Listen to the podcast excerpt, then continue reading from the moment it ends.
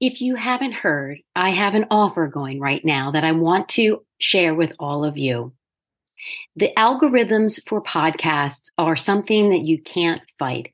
And the way it works is podcasts become more visible the more ratings and reviews it receives. It's as simple as that, and I can't find a way around it. So, for those of you who tune in every week, who email me how much they love the content and look forward to the next episode, I encourage you to rate and review the show.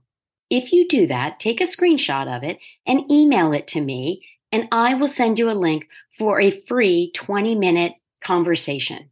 I have been doing this with other designers. They are tremendously valuable, both for me to hear what's going on, but for the designer who is stuck or wants to run an idea by me, or one just wanted to talk about resources to build a library that would support her business more.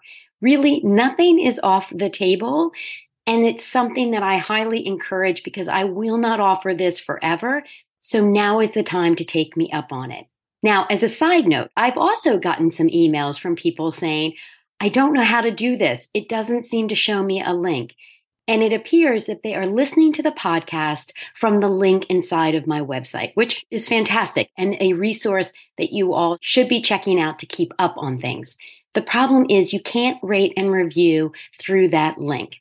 You have to go on to one of the platforms, whether it's Apple Podcasts or Stitcher or wherever you are listening to podcasts besides my website. They have the capability of allowing you to rate and review. Often it's on the home screen of the podcast itself, not on a specific episode. You scroll down, you'll see other ratings and reviews, and there's typically a button underneath.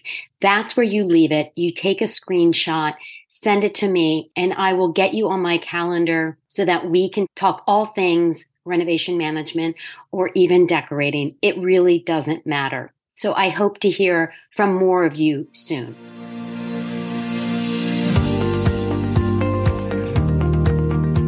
Welcome to my podcast, Only Girl on the Job Site.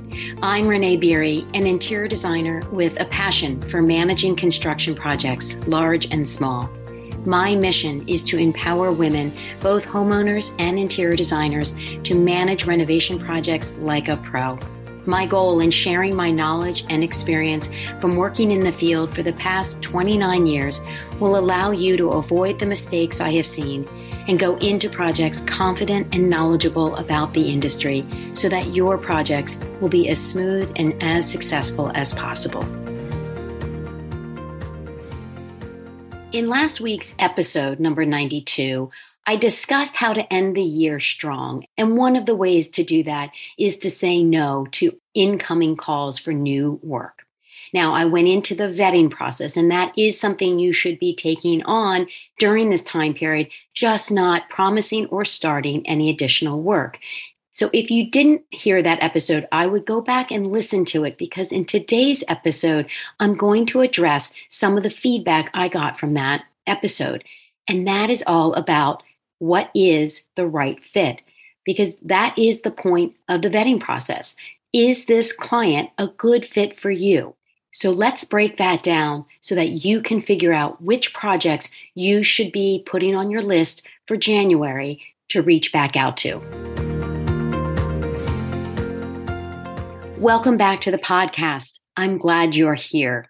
So, as I said, this episode is based upon feedback I got from last week's episode where I talked about vetting potential clients. And it is a critical step that all designers need to be taking. And homeowners listening, you should want to be vetted by a designer that you reach out to because that is the first step of a professional working relationship. So don't be afraid of the vetting process. It really does benefit both the designer and the homeowner. And Homeowners listening, do not be offended if a designer determines that your project is not a good fit for them. It is not personal, it is a business decision. And frankly, one you should be comfortable receiving because a renovation project, as I've mentioned a million times before, is extremely invasive. It's extremely overwhelming at times. It's exhausting. And more importantly, it's expensive. So, as a homeowner, I would want my project in the hands of a designer who felt that it was a good fit for them, right? And trust me, I worked in world renowned design firms in New York City, and we had plenty of people calling looking to hire us because they wanted the name associated with the firm. And that is an enormous compliment. And many of you will be experiencing the same thing. The problem with that is this shouldn't be about that. This should be about the work. This should be about the relationship between a designer and a homeowner. And frankly, you know this as well as I do. They're just people you don't gel with. No harm, no foul, nothing personal. It's just you don't get a feeling. And frankly, the vetting process, it takes place in a short span of time. And so Sometimes you might miss the mark and say no to a project as a designer that maybe would have worked out. And I've had a few of those where I look back and think, huh, maybe that one I shouldn't have passed on. But you know what? You can't live with regrets. There was something in that moment that made me say no, and you have to own it, realize there was some bigger purpose out there, and move forward with it. So that's what I want to get across to everyone, both homeowners and designers. And sorry to say, designers through the vetting process, there may be homeowners who say, you know what? You aren't the one for me. I don't like your fee structure. This is more expensive than I thought. I don't like how you run your team. Who knows what the case may be? Again, it's a business decision. A homeowner should be looking very carefully and making sure that a designer they are interviewing is a good fit for them. So these decisions can be made from either side. But today I want to talk to the designers about how they need to do this vetting, what elements they need to consider when they're going through this process so that their businesses continue to move forward, matching the goals that they have set. Okay, so goals. I just mentioned the big word. Everybody needs goals. Now, you will find some designers who say, I have a five year plan and a 10 year plan and a 20 year plan. And that's fantastic if that's how they build confidence in their firm. You may say to yourself, Holy cow, five years, that seems like forever. Fine, go with a one year plan. We are in the fourth quarter of 2022. What do you want 2023 to look like? And that is going to be personal and individual for all of you. And you should not compare yourself to any other firm because your firm, your business is unique to you at this very moment. But that being said, I want you to stretch yourself. You have resources now. I want you to be investing time and energy into renovation management. It truly is a game changer for design firms to become a one stop shop for their clients as well as adding a lucrative and predictable income stream to their firm. It really is a no brainer. And I, I want to get that across to everyone. So maybe your goal is I'm going to take on two renovation projects next year because that's what I have the bandwidth to manage because I know I have X, Y, and Z projects that are going to flow into 2023. And maybe you're looking at your calendar saying, gee, I think I am booked up until mid year. All right. Is that June, July, somewhere in there?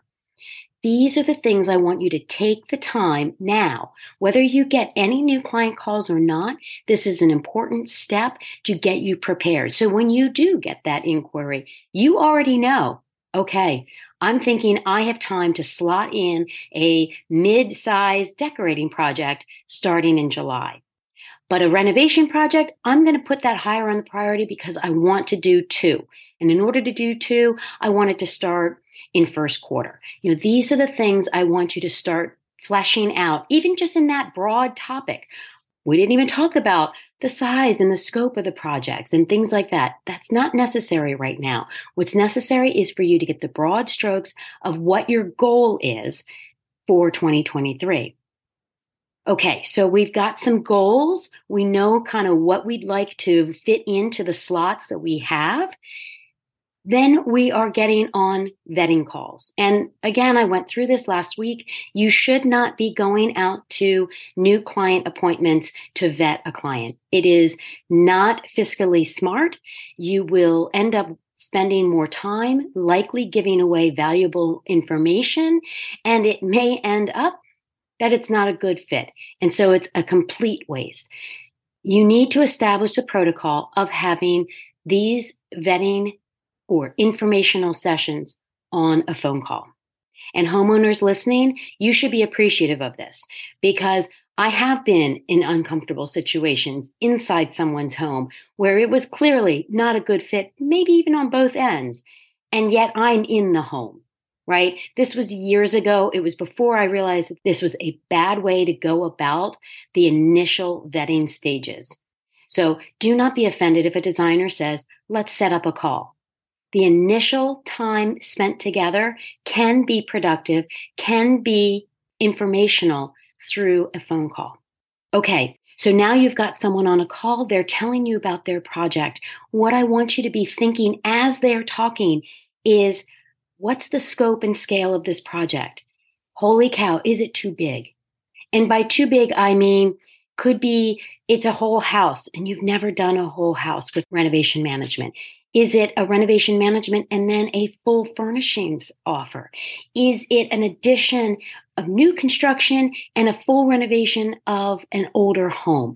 These I would consider big projects. Now, your initial thoughts, if you're not seasoned, is I'm going to fail. It's too big. I can't do it. Oh my God, I'm going to lose my shirt in this. I'm going to make way too many mistakes. It's way too much. I can't do it. And you feel the panic rising, right? I know some of you are nodding and chuckling as you're hearing me say this. And hell, I've had those calls where I'm like, ah, no, don't. Years ago, I was like, oh, I don't know if I can manage this. But here's the thing it really does depend. And if you're on a call and you get that feeling, what that feeling tells you is dig deeper, ask more questions get more information out of the client. And the reason I say this is I was speaking with a designer a couple weeks ago, and she was telling me about a new client call. The woman already had a contractor lined up. This designer had heard of this contractor, but had never worked with them before. The designer was open and honest and said, I'm interested in this project. It was a ground up construction, turning into sizable furnishings at the end. And she said, I don't have a lot of experience running renovation projects. She gave the experience she had. I think there was a couple of bathrooms and a kitchen, but said this would be outside of my traditional scope of work. Great. She was honest. She was forthcoming with information that gave the client the ability to make a decision on her own. The client was not put off by this. And homeowners listening, you shouldn't be put off by that. First of all, you should be thrilled that a designer is being honest with you. And mainly because I've heard a lot of stories of the opposite. Oh, sure, sure, sure. I've done things similar to that. Blah, blah, blah. They round all the corners off. Yes, I've done, you know, bathroom. Bathrooms turn into living rooms. It's super easy. No, no, it's not super easy. And that's okay, so long as you're honest and upfront with your current skills that you will be bringing to a project. But what do you do with that? I told this designer, reach out to the contractor directly, of course, asking permission from the homeowner because you need to be talking about their project. The homeowner said, sure, reach out to him. She was going to reach out, explain the situation, tell in detail to the contractor who will fully understand the level of experience she has if she gives a lot of the details of the work that she actually did. Unlike a homeowner, you can be a little broader when you're talking to a homeowner. And discuss with the contractor where you think your concerns would be right? Maybe it's I did a bathroom, but I've never done a master bedroom. So I may be needing some guidance in the electrical plan or reflected ceiling plan or something along those lines. Or perhaps you haven't done a lot of elevation drawings. I've been hearing a lot about that from designers. Their skills just aren't there yet, and that's okay. I can guarantee you that that contractor is A, going to be relieved that you have some experience and you're being honest about it. And chances are he's not going to care one way or the other that your experience isn't in lockstep with his. So I told the designer if this contractor is professional and is interested in working with you, this is the job you should put as priority one because it will uplevel her experience and skills along the way. And there is nothing wrong with that. There is no shame in acknowledging that. But this would have started from being honest.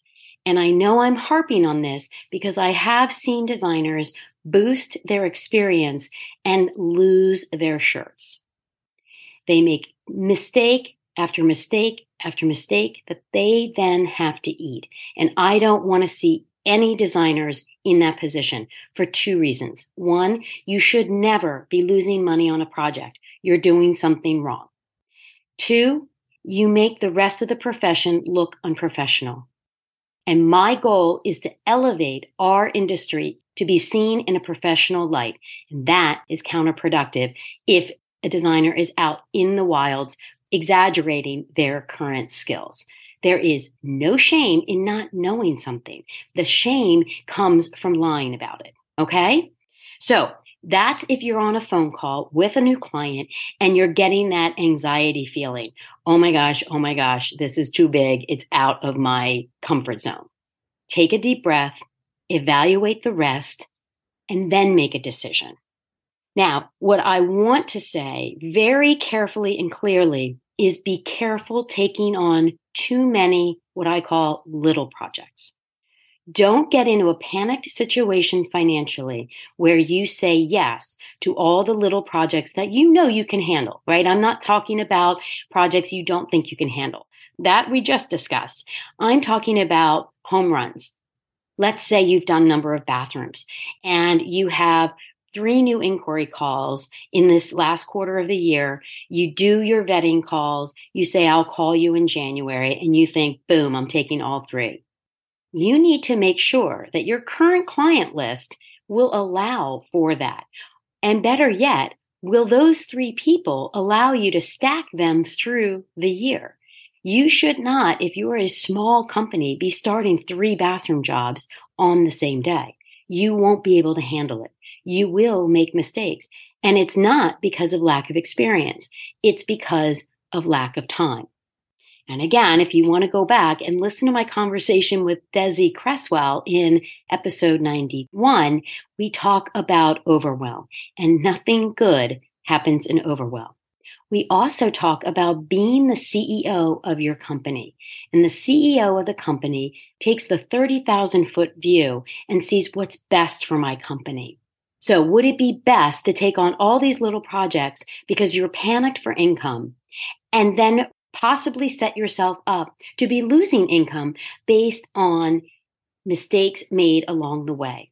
Now, they even may be small mistakes, and it's a couple hundred here and a couple hundred there. That shouldn't put your company out of business, but it also shouldn't happen at all. Now, the other thing that can happen is if you take on too many jobs at the same time because you're in a panic situation, you can upset clients.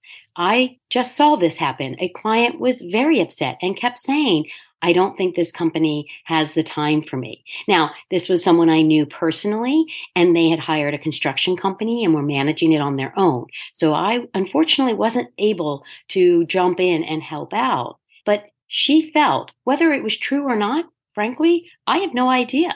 And frankly, it doesn't matter. If she's telling me this, I can guarantee she's telling other people this. And so we live in a small enough town, and that company just lost, well, not only lost a positive review, but gained negative reviews. And that is not something I want any designer to get. Because depending on the size of your town, it can be hard to overcome negative reviews. So again, going back to your goals, going back to where you are, seeing where your time slots are, realistically knowing what your bandwidth, what your team, if you have one, can handle is critical before you get on these vetting calls. So now, if you're saying, but Renee, I need to take on all three of those projects, they were perfect. It's something I can do. It's in my wheelhouse. I can knock them out of the park. Great. Then, in that vetting call, you need to explain your calendar, right? Now, of course, you're not having all three calls simultaneously. So the first guy, they luck out. They're probably going to get top on the list. The next guy, you're going to have to explain where they are in your list. Yes, I can call you in January. It's now looking like it may be late spring, early summer before I can get to your project. Is that a problem? I'll be honest, I know people cringe when I say things like that, asking the client if it'll be a problem. One, I think it's respectful. You should ask if it's going to be a problem. This is a mutual agreement, and they need to be A, fully aware of your schedule, and B, buying into it. And, you know, most importantly, I've actually never had anyone not work with me because of that. Don't get me wrong, I've heard a few pushback. Oh gosh, I really wish, blah, blah. You know, I really had hoped to get started, you know, January 3rd. And my response is always, I understand that. I'm sure you've been planning this for months and months or years or maybe your entire adult life. However, I give my all to every project that I work on. And in order for me to do that, knowing the workload I have right now, late spring, early summer is when I can give you my full attention. Nobody's going to say, well, gee, I don't want your full attention. I'm willing to get half of your attention, right? And still invest the tens of thousands of dollars. I mean, just think about that. So it's how you manage the call. It's how you manage the responses that gives the assurance to the client oh my gosh, yes, I want Renee's 100% attention. That is what I would be paying for. And therefore, am I willing to wait? Now, it could still be no. I'm going to call around. And in bigger cities, yes, you have competitors. They may find someone else. And if that's the case, the job wasn't meant for you. Because, like I said earlier, you would be cramming it into a part of your calendar that you truly can't take on another client. And that project, you'd either lose money or you would lose the faith of that client. And either way, it's not something you want. It's a balancing act. And I can't tell you that I get it right all the time, but I get it darn close. And that is from experience. And that is why this podcast is so important. Learn from my mistakes. I am happy to share my mistakes. And trust me, they're not flattering to discuss, but I would much rather discuss them, have you hear them, implement them into your own careers and business plans and be more successful because that is the goal. My goal, as I've said a million times, is to elevate this industry to a more respected profession and take it out of the hobby land that most people in our orbits think about what we do. So, lastly, another reason I see designers turn down new work is the fear of the unknown.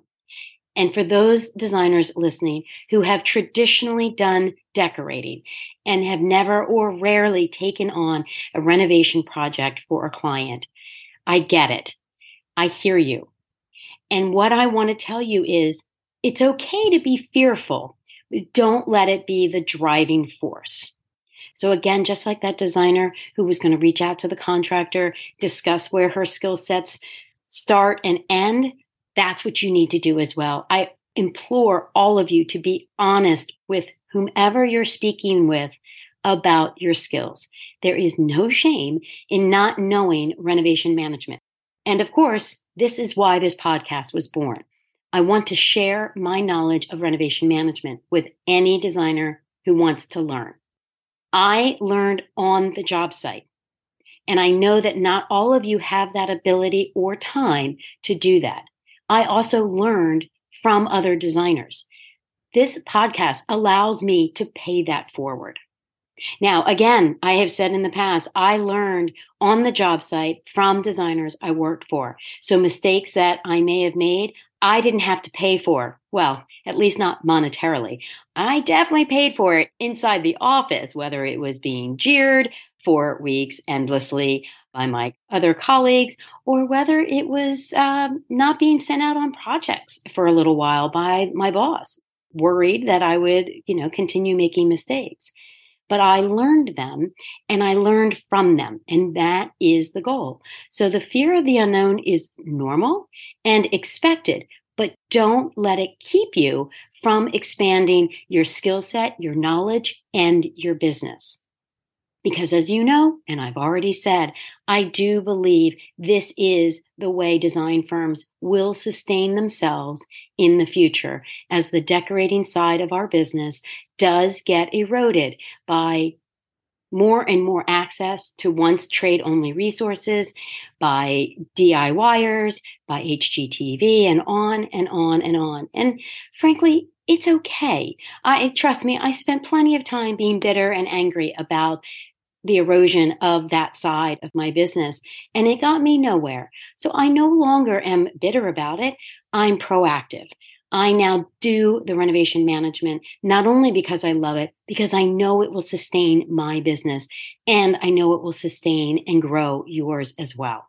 So this episode came from feedback from all of you. I can't encourage you all enough to continue to give me feedback, ask questions, Tell me about your experiences. Tell me about the roadblocks you are experiencing or worried about experiencing. And then on a side note, I have been listening to members inside the course. What else are they seeking answers to? And I am right now in the finishing stages of a handful of more documents, downloads, and videos based on their needs. I'm going to be honest with you. I can run a construction project without much thought. And I don't mean that the wrong way. So, you know, if a client's listening, I give your project a lot of thought, but the steps and stages are so ingrained in me, I almost don't realize I'm doing them. And it's like anything else that you're really skilled at doing, right? I mean, I have a cousin who is an insanely good home chef. And I will call her and I'll say, Hey, how do you make that amazing pumpkin pie? And she has made it, I mean, hundreds of times in her life. And she will pause and say, Oh, wait a minute, let me think that through because it's ingrained in her. It is not something that she thinks, oh, it's a cup of this, it's a teaspoon of that, until she stops and focuses on it or is questioned by me. Well, guess what? Renovation management is my recipe. And so there are times where a designer will reach out and say, Hey, I don't understand. And I'm thinking, Oh, you don't? Oh, oh, sure. Oh, gosh. Okay. I do that so automatically, I forget that others don't, right? I am human. I have been doing this for just under 30 years. And sometimes I need to be reminded that not everybody else has that experience and knows it like the back of their hand. So do not be afraid to reach out and say, I'm stuck on this, or I've never seen that, or how do you best fill in the blank? Because that's how I'm adding content to the course each and every time. And the course gets more and more robust and comprehensive because of it. And why I built the course so that it can be added onto as topics come up, because there are endless topics. As you know, no two renovation projects will ever be the same.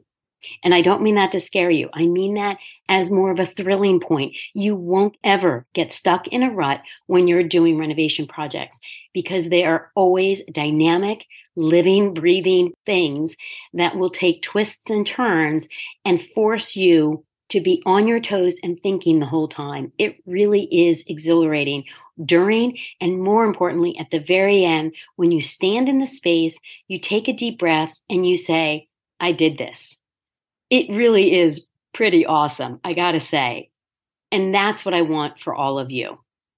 So, to wrap things up, these vetting calls are critical not just, hey, do I like this person, but to get the right balance of projects for your 2023 goals that you have set up for yourself so that you will have a successful and productive year that is not filled with overwhelm, stress, anxiety, which can only lead to poor outcomes and costly mistakes. So, as always, reach out to me let me know what's going on in your world, how I can support you further. I know you all are busy. I thank you for your time today, and I look forward to our next time together. Thank you for listening today, and feel free to join me on social media at Davina Design in order to stay up to date on the latest happenings in my construction world. There is more detailed information on my website for my signature courses for both homeowners and designers, as well as other material to help guide you through a successful renovation project. Make sure to follow my podcast so that you get notifications of new episodes so you don't miss a tip. If you enjoyed this episode, spread the word, leave a review, and tell your friends who are starting or are mid project. And thank you again for listening today.